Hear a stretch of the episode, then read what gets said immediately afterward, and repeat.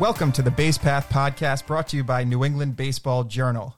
I'm your host, Dan Guttenplan. The Massachusetts high school baseball season is underway, and today's guest is a Hall of Fame coach whose team played for a state championship last season.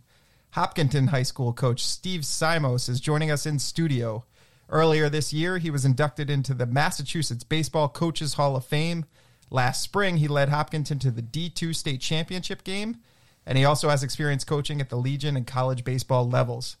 Coach, thanks so much for joining us in studio. Yeah, thank you for having me. It's an honor.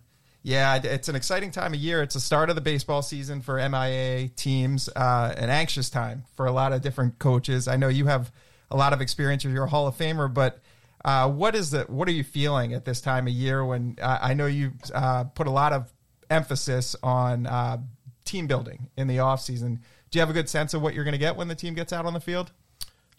No, I know what I'll get in terms of attitude and effort and leadership from our seniors, which are great. Um, I'm not as confident in what I'll get in terms of uh, hitting and pitching and base running and things like that, but that's part of the excitement of high school baseball. You know, every team's unique. Every team is uh, has its own character. Yeah, it seems like uh, this time of year you hear from a lot of coaches like you know guys have been in you know that have been training in the off season. You kind of know what they're doing in terms of velocity because everybody's tracking that. You don't really know you know how they will play situationally and things like that. Uh, did you lose a lot of guys from that uh, team that made this championship game last year that kind of led you in that way? Uh, we did. We had a great senior class. I think we lost six starters. Um, we lost a pitcher who was probably the most successful pitcher in the history of the school, Josh Fisher, um, in terms of wins and losses. He was quite a leader on the mound. So that's always tough to replace an ace, but we have other kids that'll step in this year, and um, you know that's the that's the fun of it. You know, unlike college baseball, you don't get to pick and choose and recruit. You coach who you get, and, and that's exciting to me. Yeah. I know you um, said team building in the off season is one of the more fun parts of the job for you. Really getting the camaraderie, getting the guys to come together.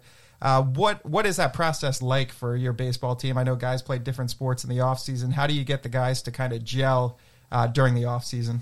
I don't do any any contact or any baseball with my kids in the off season at all. Uh, mm-hmm. That's sort of a running joke that you're going to get enough of me during the year. Yeah. Uh, so we don't really do anything. I, I, do some local clinics for, like I just did one for a bunch of our rivals infielders, and um, if there's more than fifty percent, some of my kids join. Some of the some of the younger kids, but we don't do a lot of that. We do. Um, we did some charitable work, community work. We worked down at a soup kitchen. We did some yard work for people in need. We unload Christmas trees uh, with anybody who's a candidate for the program. Uh, but I don't, I don't track anything in terms of baseball, which is a little bit strange, I would guess. Uh, but I really do try to allow them to get away from baseball. We have a maybe a unique that's a unique side of our program. I had 16 kids in our program right now that don't play summer baseball. Hmm. Um, you know, fewer at the varsity level, but it's not a prerequisite.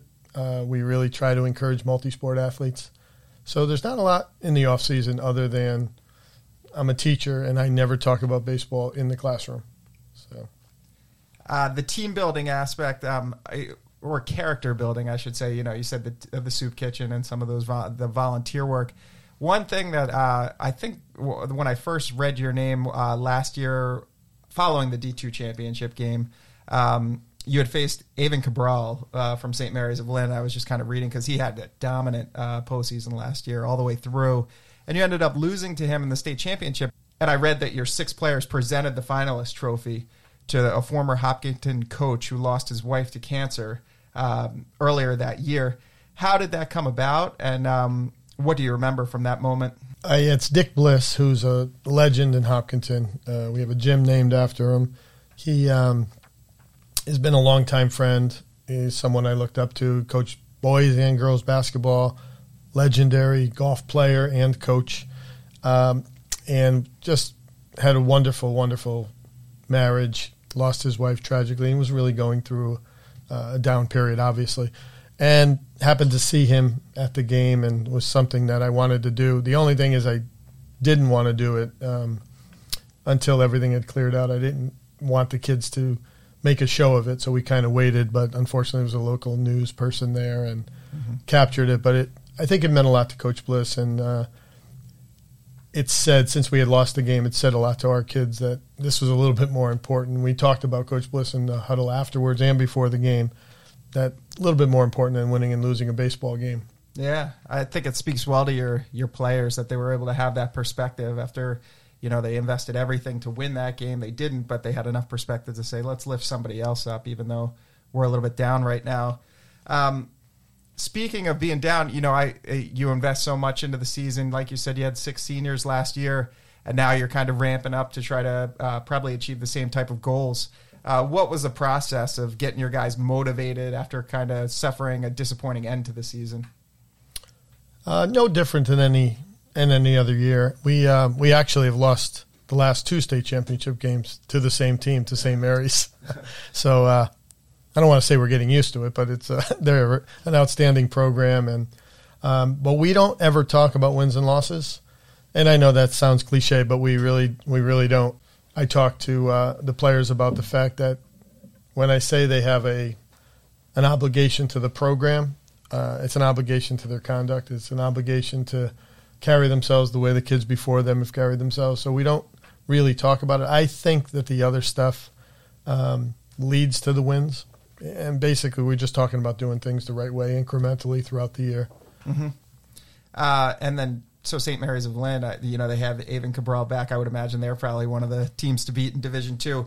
You said your conference is loaded this year, or at least Division Two South is loaded. Who are some of the other uh, teams that you're kind of looking out for on your schedule, or or in the postseason? Yeah, Division Two is incredibly loaded. Um, St. Mary's, obviously, with uh, Ava coming back, and uh, Milton, your local team here, is outstanding. I I would say that they're probably um, the favorites. Uh, just in terms of reputation, it's just he runs such an outstanding program, and they deserve it. It's their time. Um, and I, am actually it's strange, but I'm kind of rooting for them. You know, they've they've been on the cusp, and they should be rewarded for all he's done with that program. Yeah. But Plymouth uh, Plymouth North is a powerhouse. We're playing Xaverian. We're playing Medfield. We're playing Lincoln Sudbury. We're playing Franklin. So we're going to take our lumps. But I like challenging the kids. It's the only way they'll get better. And we do have some kids going on to play college, uh, but it's it's wide open to an extent um, without sectionals any longer. I think that makes it really interesting. Yeah, where you know a St. Mary's Milton matchup or a Hopkinton Plymouth North matchup can happen much earlier than uh, than typical. Yeah, those are some great. I know they all have some uh, really special players on the team. Medfield has uh, Jack Goodman, who I know you work with, uh, in, with some infield work. Um, and you mentioned Xaverian; they won the state championship, obviously last year, Division One. So those are some nice regular season matchups for you. Um, by the way, congratulations on getting inducted to the Massachusetts State Baseball Coaches Hall of Fame. Uh, you seem like a too, you're too young to be in a Hall of Fame. Um, what was the significance of the timing of getting inducted at this point in your career? Well, I think you need to get your eyes checked. Um, certainly not too young. So it's been a lot of years. You know, yeah. thirty years I've been at it, um, yeah. and uh, it was significant. I, I, I, like to joke that it's really more about age than it is anything else, and to a certain degree, I think that's true. Um, but I, I'm still proud of it. I'm proud of the fact that it's hard to coach for so long. You know, it's a it's a grind. It's a difficult. This day and age is a little harder. I don't think we're going to have 25, 30, 35 year coaches any longer. Mm-hmm. Um, there's a lot of more, a lot more pressures, um, be it parental or societal or anything. Uh, so I am proud of the longevity and the fact that I still, I don't get around the field as well as I used to, but I, um, but I, I'm still excited, you know, to to be on the field with the kids each day. So, is there an actual? I've I've seen coaches get inducted to the Hall of Fame, you know, consistently over the last my career since I've been covering it. But um, there is there an actual Hall of Fame, or what? What is the induction process like? There's not a physical location, but there's a you know there's plaques that are um, displayed at various places. Mm-hmm. I believe one is is in and around. I could be wrong with this, but the old 600 Club at Fenway. Yeah. Um, and it's obviously on the website. they do a really good job. The Hall of Fame induction is the culminating event of the state clinic, which I help um, help to run and organize and get some clinicians there. So it's really nice. And the last night is the is the Hall of Fame banquet. Really, uh, really well done. A lot of the members of the board put a lot of work into making that very professional and very um, very important for the for the inductees. Yeah. Do you think? Uh, I know. So you have some experience working with guys, uh, infield work, um, also D two. You know, you've seen the guys like Avon Cabral. You're seeing um, Xaverian this year. Do you do you think there is any? Last year was kind of an anomaly with so many pro prospects, both at the college and high school levels in New England. Do you do you know of any uh, either pro prospects or you know high D one prospects in your area? Jack Goodman is definitely a in my opinion, a pro prospect. He's going to Pepperdine to play shortstop. I think if uh, over time he would have had his pick of the litter, he's really a special player, special talent, speed and power and arm strength. Great kid, um, great family. So uh, a kid like Ava wouldn't count out. There's a there's a lot of quality arms. I mean, Medfield has two uh, 88 plus mile per hour arms. Uh, Bellingham in our league has an 88 plus mile an hour arm. Um, there's a lot. There's a lot out there, and the velocity now is is off the charts. You know, we we tell our kids they got to get prepared for 85, 86, 87 miles an hour. That was never the case my early years in the Tri Valley League. You had two kids in the league over 80, um, and that's that's just the reality of it with the off season work that the kids do. I wish a few more of those kids would go to Hopkinton, but um, there's a lot of quality arms, a lot of quality players. Is that what you attribute the spike in velocity to? There's more indoor facilities and guys putting more work into baseball training in the off season. Yeah, I, I, attribute a lot of it to the revolution in pitching, which a lot of it started with a guy by the name of Ron Wolforth down south, and a lot of that um, ingenuity came up north. Mm-hmm. I actually was involved with him years ago down in San Antonio and invited him up to speak to our coaches up here, um, getting into weighted balls and the benefits of long, to- long toss and explosion. Pitching used to be very regimented. It used to be, you know, step one balance points, you know, and now it's explosion. We're not trying to um, take the athleticism out of the kids. So um, you have your best athletes on the mound, and now that quality arm that comes in from the outfield is also a quality arm on the mound, and that wasn't the case in the past. You know, you were either a pitcher or um, or an outfielder. And a lot of times it didn't translate because we came made them kind of robotic on the mound. Right. Are there more injuries? Do you think because of the increased velocity?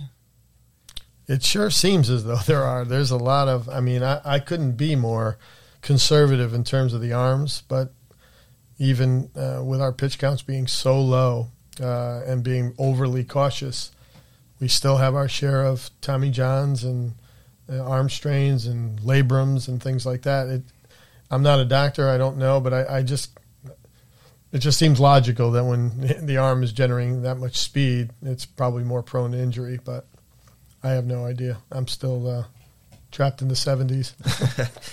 I, I, well, I think in a lot of ways you've been pretty innovative, um, and one of those ways is I was I noticed your assistants are pretty loyal to you, and they've been with your program, you know, very long for by high school standards. Uh, one of those assistants is it Keely Murray or Kylie Murray? It's Kylie. Kylie, okay. Uh, so a female coach at the high school level, and you're seeing more and more of it, maybe at the pro level, but maybe not so much at the high school level. Uh, what did you see in her that made you go in that direction? Yeah, I don't know if there's any other high school baseball female coaches, but um, I kind of joked that my staff is a kind of a halfway house for coaches. We take anybody, um, and it really is true. I, I have a, a, friend of mine who lives down the street that I asked, "You want to coach?" He said, "I don't know enough." I said, "You know plenty," and he's been with me now four or five years. Um, Kylie is a guidance counselor, and um, so I kind of say she's my guidance counselor, my therapist. And obviously, she doesn't know a ton about baseball because she was a softball player. She's a volleyball coach. But in my opinion, if you can coach, you can coach.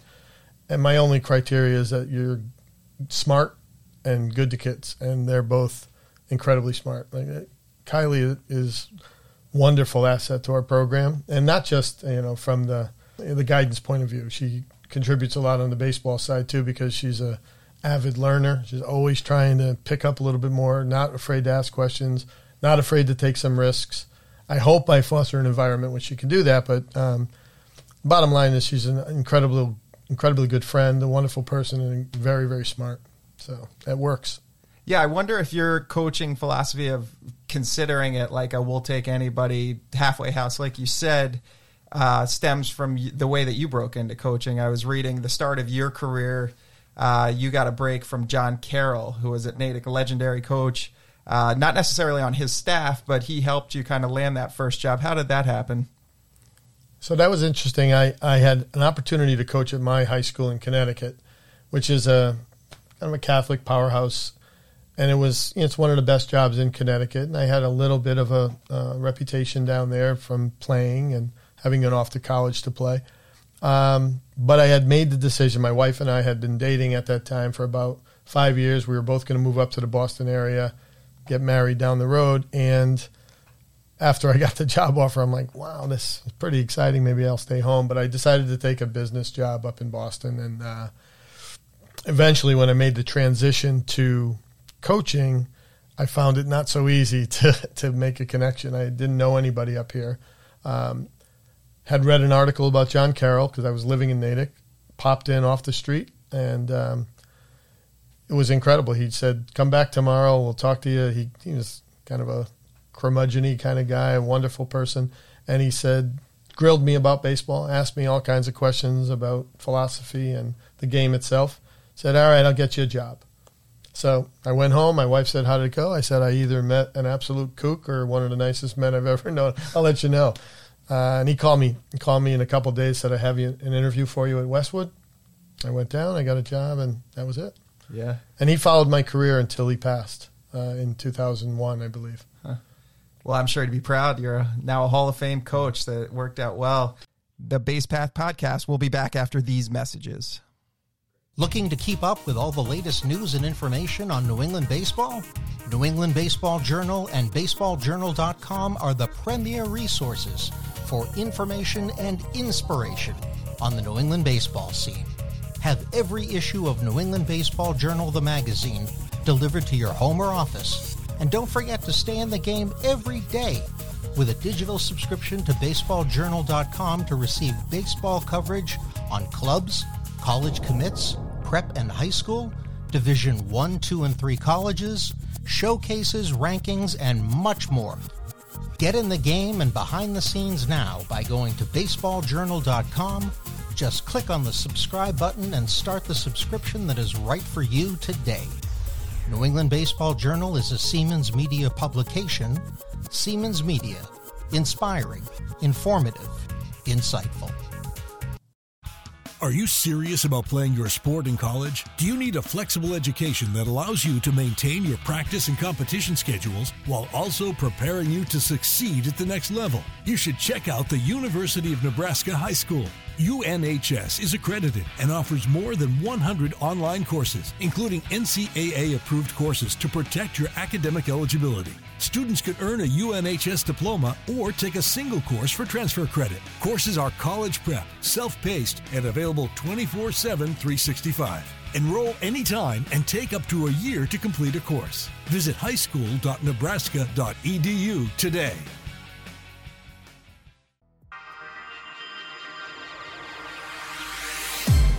Now, I so you you started in the business world here. You went to BC undergraduate, then you earned a graduate degree in history.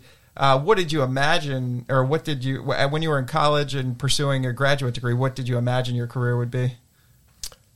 Well, definitely not a history and government teacher. I, I was in the business world, but I had no, I had no real um, professional aspirations when I, other than thinking I could play professional baseball, like most of us do. I went into business purely because people said, "Hey, you're competitive. Go to business." I said, "Okay." Uh, I just didn't real. I realized I was competitive when it came to playing ball or hockey or ping pong, but not really in the business world. so that was not a good career path for me, and I wasn't wasn't happy at all. Well, you found the right one, I guess. Um, what was it that really grabbed you? Like when you started coaching, were you like, "Hey, this is it," or or you said, you know, did you struggle a little bit at first with it? No, I knew um, that I had a passion for coaching, and I, I thought I could be good at it. I just I was in uh, sales for a time and really never passed a uh, baseball field without stopping and watching the practices and realizing I was critiquing them. And it just so happened to coincide with I started to really get into reading of history, and um, that captured me. So the combination of being able to possibly pursue history and, and coaching was enticing. And I, quite frankly, was uh, excuse me, quite frankly, was a failure in business. I wasn't I wasn't good at it, Yeah. um, or happy. One of the uh, things I was reading about you when you got inducted to the Hall of Fame um, was you've kind of made a push for multi-sport athletes, or at least encouraged guys to play multiple sports. And I think with the rise of those in- indoor facilities and guys really focusing on their velo numbers, that's gotten maybe a little bit lost. Where there's more specialization. Uh, what is it about the multi-sport athlete that you think uh, lends itself to having success on the baseball field in the spring? Yeah, I think uh, we could talk about just the athleticism, the competitive drive, and the enjoyment. But I, I really, I really just think it's the diversity of activities and not getting, you know, just so um, overwrought with pursuing one sport. The burnout is a real thing. Uh, I learned a lot from my own sons. Um, I never allowed them, which probably the, to the detriment of their hockey careers. I, I never allowed them to play uh, off-season hockey I, unless they wanted to not play baseball or not play you know, another sport. So um, I, I thought it kept them fresh. They liked it, and I, I didn't want our family to be run by traveling from one sport to another sport. Uh, they did their sports in a in a limited way, and the rest of it was family time. So I liked the way it worked out for my kids in terms of their passion. It never seemed to wane. Their favorite sport was the one they were playing at the time, and that's how I felt growing up. I was a three sport high school athlete. Um, I just think the more you learn to compete, the better. Yeah, I know your oldest son. Uh, he played at Army West Point. Yes. Um, and I was reading that you don't, you didn't want to pressure, you didn't want them to feel pressure that they needed to have a shared uh, passion for baseball. And um, how did that play out? Like, did you coach him growing up, or did you try to avoid coaching him, or how how did his career kind of play out with you as a baseball coach? Yeah, I avoided coaching them purposefully. Um, there was one occasion where the Hopkinton Little League was without a coach, and they lured me in to do that, and I coached my um, my son's twelve year old team to I think the worst season in Hopkinton Little League history. We were one in fifteen, but other than that, I, I did some. I ran a team called the uh, Homestead Grays after the old Negro League team. I just took some local kids that weren't playing summer ball, including my two sons, and bought them T-shirts with the numbers of Jackie Robinson and Satchel Paige, and and we did that. We didn't play games; we just practiced and um, talked about the Negro leagues. We did things like that. Neither of my sons started little league uh, at the ages that most do. One was nine, one was ten. Wow. Uh, so it was it was a little amazing when my son, my older son, started. They said, "You realize he's so far behind that." You know, other kids have been playing for five years, and I said, "Right." Well, my wife and I kind of made a pact that we wouldn't have them play until they asked. Yeah. And then when he learned how to read and he saw the sign, he asked about it. But they had played in the backyard. They had they had you know gone down to when I was coaching in high school in Holy Cross and been around it. They just didn't play on a on a formal team until you know later on. Yeah, and your oldest eventually became Patriot League Defensive Player of the Year um, as a, I think during his senior year. So that were they didn't fall too far behind. They they always kind of uh, were able to catch up. That's interesting. I get those emails too. My kids, I have two uh, that play soccer, my uh, two girls, and you get that email like a week before the start of the season that hey, we need coaches, and you're like, I didn't play soccer, and they're like, it doesn't matter. We just need somebody at this point. We need a body. Well, I ultimately coached my older son in my I'm sorry, my younger son in high school. Um, my older son played for Jerry Lambert at Xaverian, Right. and then Steven, my younger, played for me. And I, when I did come back to coaching, so um, wasn't by design, but wouldn't have wouldn't change that for the world. Yeah, that must have been a nice treat. Um, now you coach, you have college coaching experience too. You were at Holy Cross. Um, what was it like when you decided, okay, I'm going to go to the college level, and what made you decide to come back to high school? I had decided that you know, I wanted to, um, you know, kind of scratch the itch and make sure that coaching college, perhaps full time or doing that, wasn't something I should, I would regret later on. Uh, and I had been asked by a few local coaches to join their staffs over the years. Uh, and ultimately, I went to Holy Cross with a friend, Craig Nigerian, who was there. I went as kind of the hitting infield coach. And I enjoyed it. Um, but mostly it made me realize that I wanted to be at, back at high school. Um, the travel, I don't fly. So, you know, the the third time I drove to Duke or Florida while the team was in the air was kind of an indication this wasn't for me. Yeah. Um, and I didn't feel the connection flying from Hop. I mean, not literally flying, but driving from Hopkinton to to Worcester um, and being just on the baseball field. I didn't have the connection to the kids that I do in high school. Great kids. It was a good experience. I'm happy I did it. Um, I'm really happy I did it because I knew I had more of a renewed passion when I returned to high school kind of get it out of your system, and then uh, would it be something? So now your kids are older. Um, you don't think you'd ever do it? You'd go back to it at this point, even if it were like uh, you know maybe D three or something where it's easy, a little more drivable. Yeah, I see myself over the next couple years, maybe either being an assistant in high school or uh, just to get. I'm at the age with you know an elderly mom, and um, my younger son has a couple years left of baseball. I had thought about, you know, trying to coach until I was 60, um, which would give me one more season. Um, but I don't know yet. I still have the passion. I just don't have the physical energy any longer. But I, I want to stay in the game. I definitely could see myself being an infield instructor or a hitting coach locally. high school or college doesn't matter to me. Yeah, and what capacity do you do the infield work? Is that is that like a, your own private instruction, or is it through one of the um, travel ball teams? Or no, it's just when people ask, just, uh, local people. I just you know get a field together, get six kids together, and work on it. We did a, a, a huge clinic uh, a few years ago for local players. Um, Nick Dorito at at um, Catholic Memorial, Jack Goodman, Max Goodman a lot of really good players uh, all came down to our field every Saturday morning. We did like an infield boot camp. It was really fun.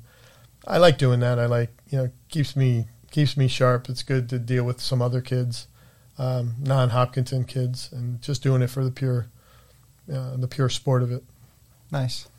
Well, before I let you go, um, I wanted to see if you have any bold predictions for the 2022 season, whether it be, you know, obviously D2, you're going to say Hopkinton's going to be the favorite, but any any state championship predictions or you know Gatorade Player of the Year, anything like that in Massachusetts in terms of a prediction for the season? I'm going to go with Milton. Yeah. Um, and not just I hate to put the, the whammy on them, and not just because of the talent. Uh, there's a reason there's talent there because the, the coaching staff does an incredible job. I'm going to go with Milton. Um, we just saw Plymouth North; they're going to be tough, and I'd be really remiss if I didn't say St. Mary's because yeah. they've uh, they've taken it to us two championships in a row. So yeah, and they've got uh, Cabral back, so yeah. it's going to yeah. be tough. Well, uh, Steve, thanks again for joining us in studio. Uh, thanks again for listening to the Base Path podcast. Subscribe to New England Baseball Journal at baseballjournal.com to get the spring edition mailed to your home or office. Thanks to our producer, Steve Safran. Subscribe, like, follow the Base Path podcast on your preferred platform. The Base Path podcast is a Seamans Media production.